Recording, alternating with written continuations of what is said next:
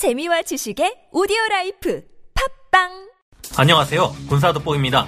우리 한국이 최강의 공격 헬기 중 하나인 미국의 AH-64E 아파치 가디언보다 훨씬 빠른 속도를 내는 국산 차세대 기동 헬기를 만들게 됩니다. 앞으로 노후화되는 139대의 UH-60 블랙호크 헬기들을 대체하는 이 차세대 기동 헬기의 role model로는 동축 반전 로터가 적용된 미국의 Defiant X 그리고 V280 Valor가 가장 대표적인 예로 손꼽히고 있는데요. 한국이 이들과 같은 헬기를 만들게 될 경우 최소 시속 460km 이상, 최대 시속 560km의 속도로 지금의 아파치 공격 헬기보다 더욱 빠르고 치명적인 작전 수행이 가능할 것으로 판단됩니다.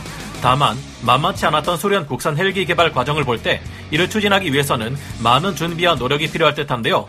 우리 한국이 미국의 것과 같은 이런 최첨단 차세대 헬기를 내놓을 경우 한국은 그동안 크게 벌어져 있었던 미국이나 러시아와의 항공 기술력 격차를 금세 따라잡게 될 것으로 보여 큰 기대가 되고 있습니다.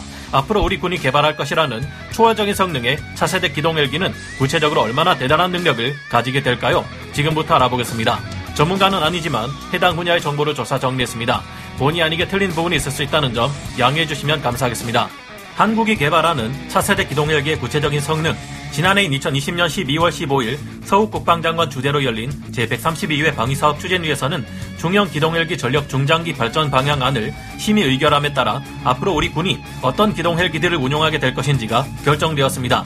현재 우리 군에서 사용하고 있는 139대의 UH-60 블랙호크 헬기들은 지금으로부터 약 10년 뒤인 2030년부터 도태되기 시작해 2040년쯤에는 완전 도태될 예정인데요.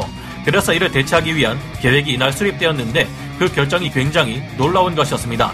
이날 결정에 따라 현재 운용되고 있는 139대 일반 UH-60 블랙호크 헬기들은 수명주기 도래 시 추후 초월적인 성능을 가진 최첨단 차 세대 기동헬기로 전환하게 된다는 것인데요. 이외에 UH-60 블랙호크 특수작전기는 별도로 성능 개량을 실시하고 국산 수리온 헬기는 양산 완료 후 성능 개량을 추진하기로 했다고 밝혔습니다. 아무래도 이 중에서 가장 큰 관심을 끌 수밖에 없는 것이 우리 군의 주력 기동 헬기인 UH-60 블랙호크를 대체한다는 차세대 기동 헬기인데요. 차세대 기동 헬기 계획에 대해서는 업체 차원에서 제기된 적은 있지만 이처럼 정부 차원에서 결정되어 발표한 것은 이때가 처음이었습니다. 그리고 이번 MADEX 2021 전시회에서 이를 증명하듯 미국의 Defiant X를 쏙 빼닮은 한국형 차세대 기동헬기가 엄청나게 빠른 속도로 날며 전천후 작전을 수행하는 CG가 등장해 큰 화제가 되고 있는데요. 한국형 차세대 기동헬기의 구체적인 제원과 개발 목표 시한 등은 아직 결정된 것이 없습니다. 하지만 소식통에 따르면 우리 한국의 차세대 기동헬기는 미 Sikorsky 보잉 컨소시엄의 Defiant X나 Sikorsky사의 S97 Raider 차세대 헬기, 벨사의 V280, Valor tilt rotor형 수직 이착륙기 등 미군이 추진 중인 차세대 헬기 기종들을 모델로 개발될 가능성이 높다고 합니다. 이 헬기들이 한국의 차세대 기동 헬기의 role model이라면 어떤 것들이 있고 어떤 성능을 발휘할 수 있는지 살펴봐야겠는데요. 현재 미군은 아주 빠른 속도로 낼수 있는 신기술을 적용한 차세대 헬기를 개발 중인데요. 미 육군은 2030년대를 목표로 미래형 수직 이착륙기 계획 FVL 사업을 의욕적으로 추진 중입니다. FVL은 미래전 양상이 다영역 작전 개념으로 변화함에 따라 UH-60 블랙호크 헬기, OH-58 카이오와 정찰 헬기 등의 각종 헬기를 미래형 슈퍼콥터로 대체하고 센서 및 항공 전자 장비 등을 공통화하는 것입니다. FVL 사업은 두 가지가 있는데요. 그중 하나는 차세대 장거리 강습 헬기 FLRAA 사업으로 UH-60 블랙호크와 UH-64 아파치 공격 헬기, CH-47 치누크 헬기 등을 대체할 차세대 헬기를 선정하는 것입니다. 공격 헬기를 포함하여 모든 종류의 회전익기를 이중 반전 로터나 tilt rotor 같은 신기술들을 도입하여 현재 운용 중인 재래식 회전익기의 성능을 두배 이상 끌어올리는 것이 목적입니다. 이를 위해서는 두 가지 방식의 헬기들이 고려되고 있는데 그중 첫 번째가 바로 동축 반전 로터를 사용하는 Defiant X입니다. 이전까지 SB1 Defiant라는 이름으로 개발되던 이 기체는 2021년 1월 일부 디자인이 변경되며 Defiant X로 이름을 바꾸게 되었는데요. Defiant X는 이전의 회전익기들보다 훨씬 빠른 고속 비행을 가능하게 하기 위해 메인 로터로 어드밴싱 블레이드 컨셉 로터 ABC 로터를 채택하고 있습니다. 이 로터는 각 blade tip에 후퇴각이 주어져 있으며 4개의 blade가 있는 로터가 위아래 2개가 있는 독특한 형식입니다. 이 동축 반전 로터는 중간에 작동부가 생략되어 하나의 구조로 된 rigid rotor가 상하 반대로 회전해 양력을 발생시키는 형식을 취하고 있는데요.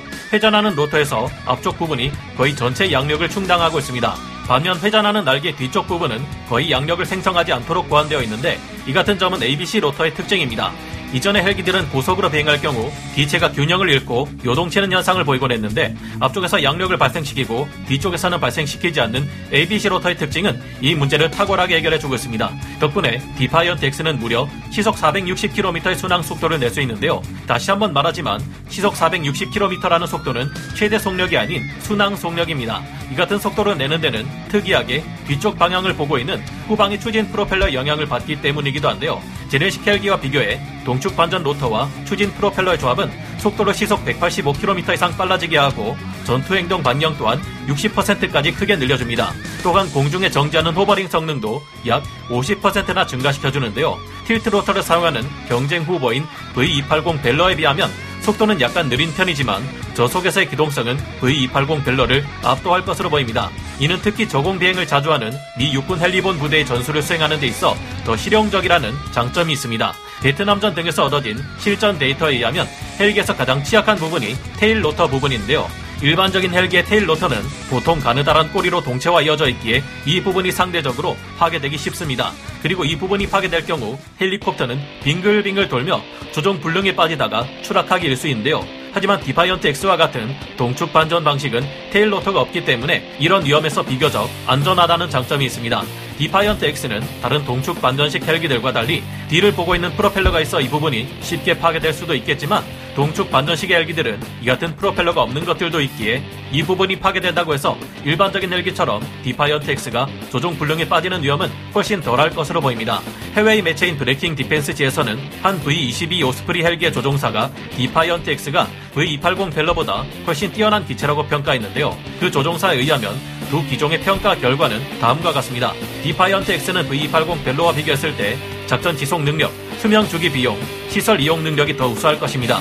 게다가 V280 밸러는 적의 레이더에 잡히지 않게 해주는 저피탐성이 디파이언트 X보다 떨어지며 훈련 절차와 편대 비행 능력까지 모두 기존의 다른 기체들보다 떨어집니다. 미 육군이 요구하는 임무에 더 적합하면서도 돈이 덜 들어가는 선택지는 바로 디파이언트 X입니다.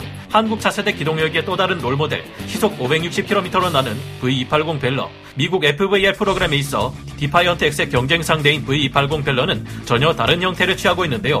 이 기체는 벨 록히드 마틴 컨소시엄에 의해 제작되었습니다. V280이라는 이름은 이 수직 이착륙 회전익기가 순항 속도로 280노트를 낼 수 있다는 데서 비롯된 듯합니다.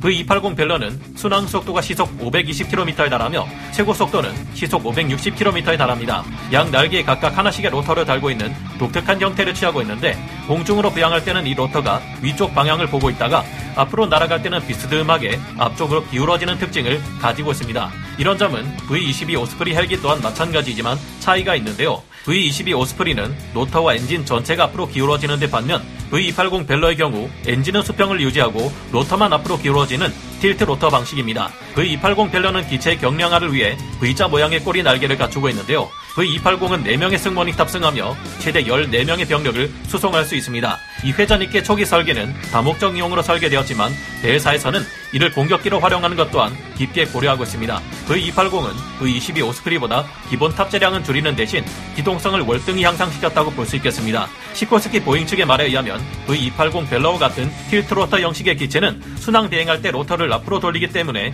기체의 날개 폭이 좌우로 크게 늘어나고 피탄 면적이 커지는 치명적인 단점이 있다고 꼬집었습니다. 또한 고속 비행을 위해서는 기수에 인입식 터렛을 갖춰야 할 수도 있다며 여러 결점들을 지적하며 미 육군을 설득하고 있는데요. 자신들의 디파이언트 X 공격형은 이런 면들에서 V280 밸러를 능가하고 payload에 대한 하중을 부담하는 로터의 회전 면적이 작으면서 기동성 또한 뛰어나기에 복합 헬리콥터로서의 장점은 물론 충분한 항속 성능 또한 확보 가능하다고 주장합니다.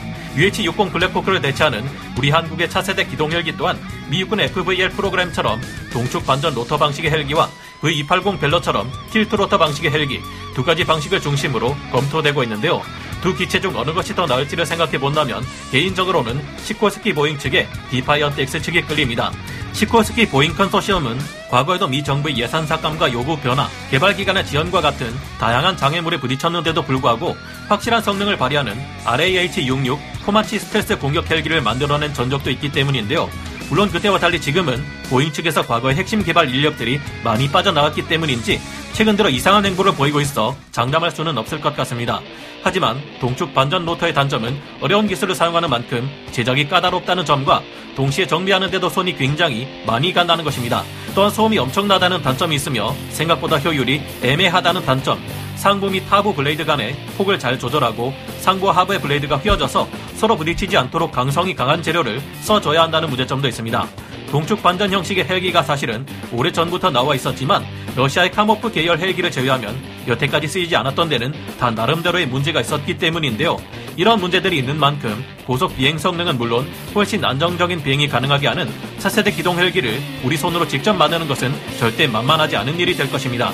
우선 국산 헬기 수리온을 개발할 때와는 비교도 되지 않을 정도로 큰 개발 비용이 필요할 것입니다. 첫 국산 기동 헬기인 수리온 개발에만 1조 3천억 원 가량이 들었는데 차세대 기동 헬기 개발에는 최소 2조에서 3조 원 이상, 많게는 수조 원의 비용이 될 것이 예상되는데요. 이를 위해 군 당국은 차세대 기동 헬기 개발에 약 2조 원 가량으로 잡혀 있던 UH-60 블랙호크 개량 사업 예산을 투입할 계획이라고 합니다. 미국이나 러시아가 가지고 있는 동축 반전 로터 기술과 같은 선진국들의 차세대 헬기 기술을 어떻게 확보할 것인가도 숙제인데요. 이를 해결하기 위해서 수리온을 개발할 때처럼 KF-21을 만들어낸 카이가 개발을 주도하되 외국의 업체들과 긴밀히 협력하는 방안이 제시되고 있습니다. 국내 방산 및 항공 산업을 살리기 위해서는 카이 등의 한국 업체들이 개발을 주도할 필요가 있다고 하는데요. 수리온 국산 헬기 개발에는 적지 않은 문제점들이 있었지만 이와 같은 과거의 국산 헬기 개발 시행착오 등을 교훈 삼아 미국 등 선진국들의 차세대 헬기 개발 사업 동향을 면밀히 살펴 최신 기술을 적절한 시기에 제공받을 수 있도록 하고 우리 한국의 작전 환경에 어떤 방식의 헬기가 진짜로 필요한지 등을 잘 따져서 개발을 진행해야 할 것으로 보입니다.